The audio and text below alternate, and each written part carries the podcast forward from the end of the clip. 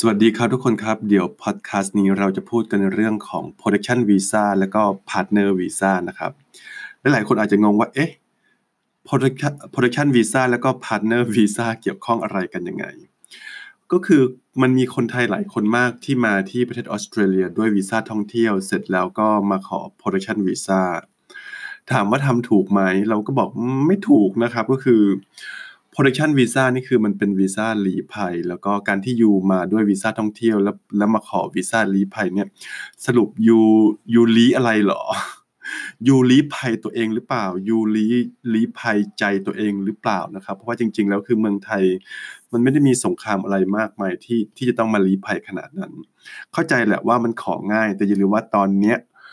ตอนเนี้ยทาง Immigration เพิ่มจำนวน case officer เข้าไปเพื่อที่จะทำการเคลียร์ไอ้พวก case protection visa เหล่านี้นะครับ ก็เตรียมตัวเตรียมใจเอาไว้ด้วยก็แล้วกัน ก็คือ you ก็จะโดน refuse ภายในเร็ววันนะครับ เข้าใจแหละว่าพอ refuse เสร็จ you ก็สามารถยื่นอุทธรณ์ได้ซื้อเวลาต่อกันไปนั่นนี่โน่นแต่ anyway ก็คือเข้าเรื่องที่เราอยากจะพูดเลยก็แล้วกัน มันก็มีหลายคนที่มาที่ประเทศ ออสเตรเลียใช่ไหมมาด้วยวีซ่าท่องเที่ยวเสร็จแล้วมาขอ protection visa อยู่ก็ได้ bridging A อยู่ก็ได้ทำงาน อยู่ก็ได้ medicare อะไรประมาณนี้หลายๆคนบอกว่าฮะ protection visa ได้ medicare ด้วยเหรอ ได้ถ้าเผื่อเป็น bridging A หรือ bridging C ถ้าเผื่อเป็น bridging C ที่สามารถทำงานได้นะครับยูจะขอ medicare ได้ก็ต่อเมื่อยูได้ bridging visa ที่มันสามารถขอทำงานได้นะครับ ก็ ไม่ได้หมายความว่า protection visa ทุกคนต้องได้ Medicare ไม่ใช่นะครับ บางคนไม่ได้ก็มีเพราะว่าเขาไม่สามารถทำงานได้ขึ้นอยู่กับ visa condition ของแต่ละคน โอเค วกกลับเข้ามา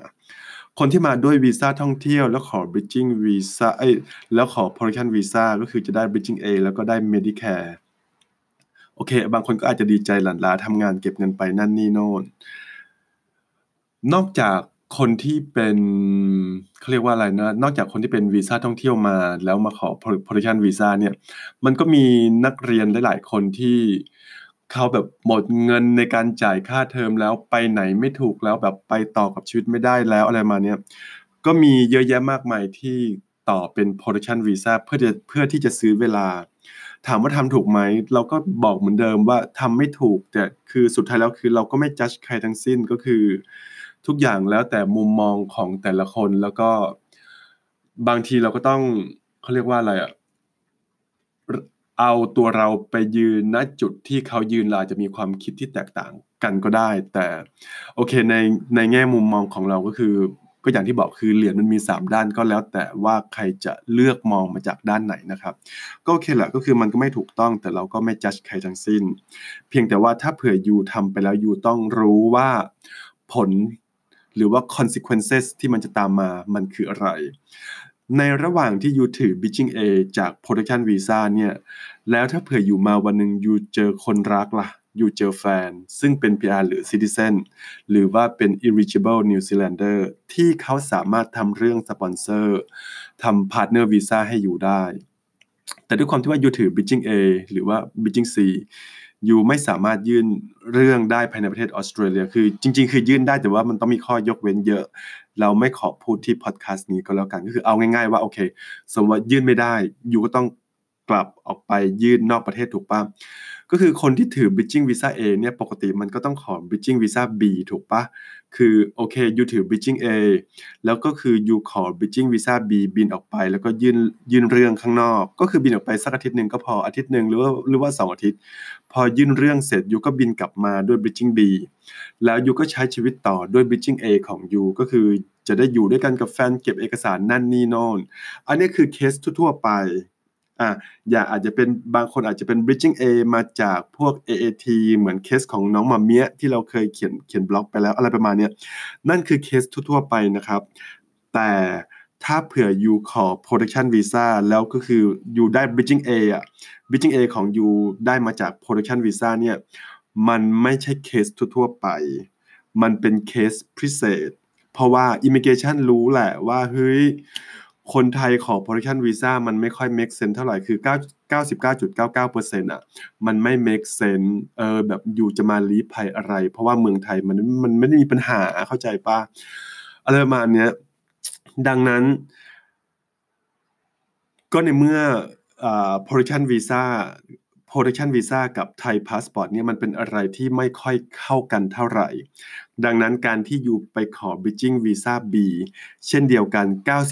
99.99% bridging B ของยูจะโดน refuse นะครับ ฟังให้ดีนะครับ คนที่ถือ bridging visa A จาก protection visa 99.99%ยูจะโดน refuse เวลาขอ bridging B เพื่อที่จะเดินทางออกนอกประเทศ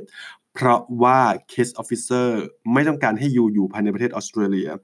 เขาต้องการให้ยูออกไปแล้วออกไปเลย ก็คือหมายความว่ายูมีก็คือเหมือนเขาเป็นเชิงบังคับอะยูมี bitching A ถ้าเผื่อยูออกไปแล้ว bitching A ยูก็จะโดน cancel เลยทันที คือยูกลับเข้ามาไม่ได้ดังนั้นคือเขาจะไม่ให้ bitching B อยู่แน่นอนเพราะว่า bitching B นี่คือยูเดินทางออกไปแล้วยูกลับเข้ามาได้ case officer ไม่ต้องการแบบนั้น เขาต้องการให้ยู ออกไปแล้วออกไปเลยก็คือไม่ให้ bitching A คือเป็นภาคบังคับเลยเอ้ยไม่ไม่ไมเอาผิดผิดเอาใหม่ก็คือ ไม่ให้ bitching B ก็คือเป็นเป็นภาคบังคับไปเลยว่า ให้ยูเดินทางออกไปด้วย bitching A นี่แหละเพราะว่า bitching A มันเดินทางออกไปได้ไงยูเดินทางออกไปได้ แต่ว่ายูเข้ามาไม่ได้ ดังนั้นคนที่ถือ bitching A จาก protection visa นะครับ เตรียมตัวเตรียมใจเอาไว้เลยว่า ถ้าเผื่อยูพบคนรัก ยูจะต้องเดินทางออกนอกประเทศแล้วก็ยื่นเรื่องที่นอกประเทศแล้วก็รออยู่ที่นอกประเทศ เพราะว่าโอกาสที่ยูจะขอบิจิ i n g B นั้น 99.99%บิจิ i n g B ไม่ผ่านนะครับ ระวังเอาไว้ด้วย เตรียมตัวเตรียมใจเอาไว้ให้ดี คนที่ได้บิจิ i n g A จาก protection visa พร้อมเมื่อไหร่ เมื่อไหร่ก็เมื่อนั้น ก็บเอกสารทุกอย่างให้ก็คือในในระหว่างที่ยูอยู่เนี่ยยูอาจจะอยู่ทำงานเก็บเงินเก็บตังอะไรก็ก็คือมันเป็นเรื่องของยูคือ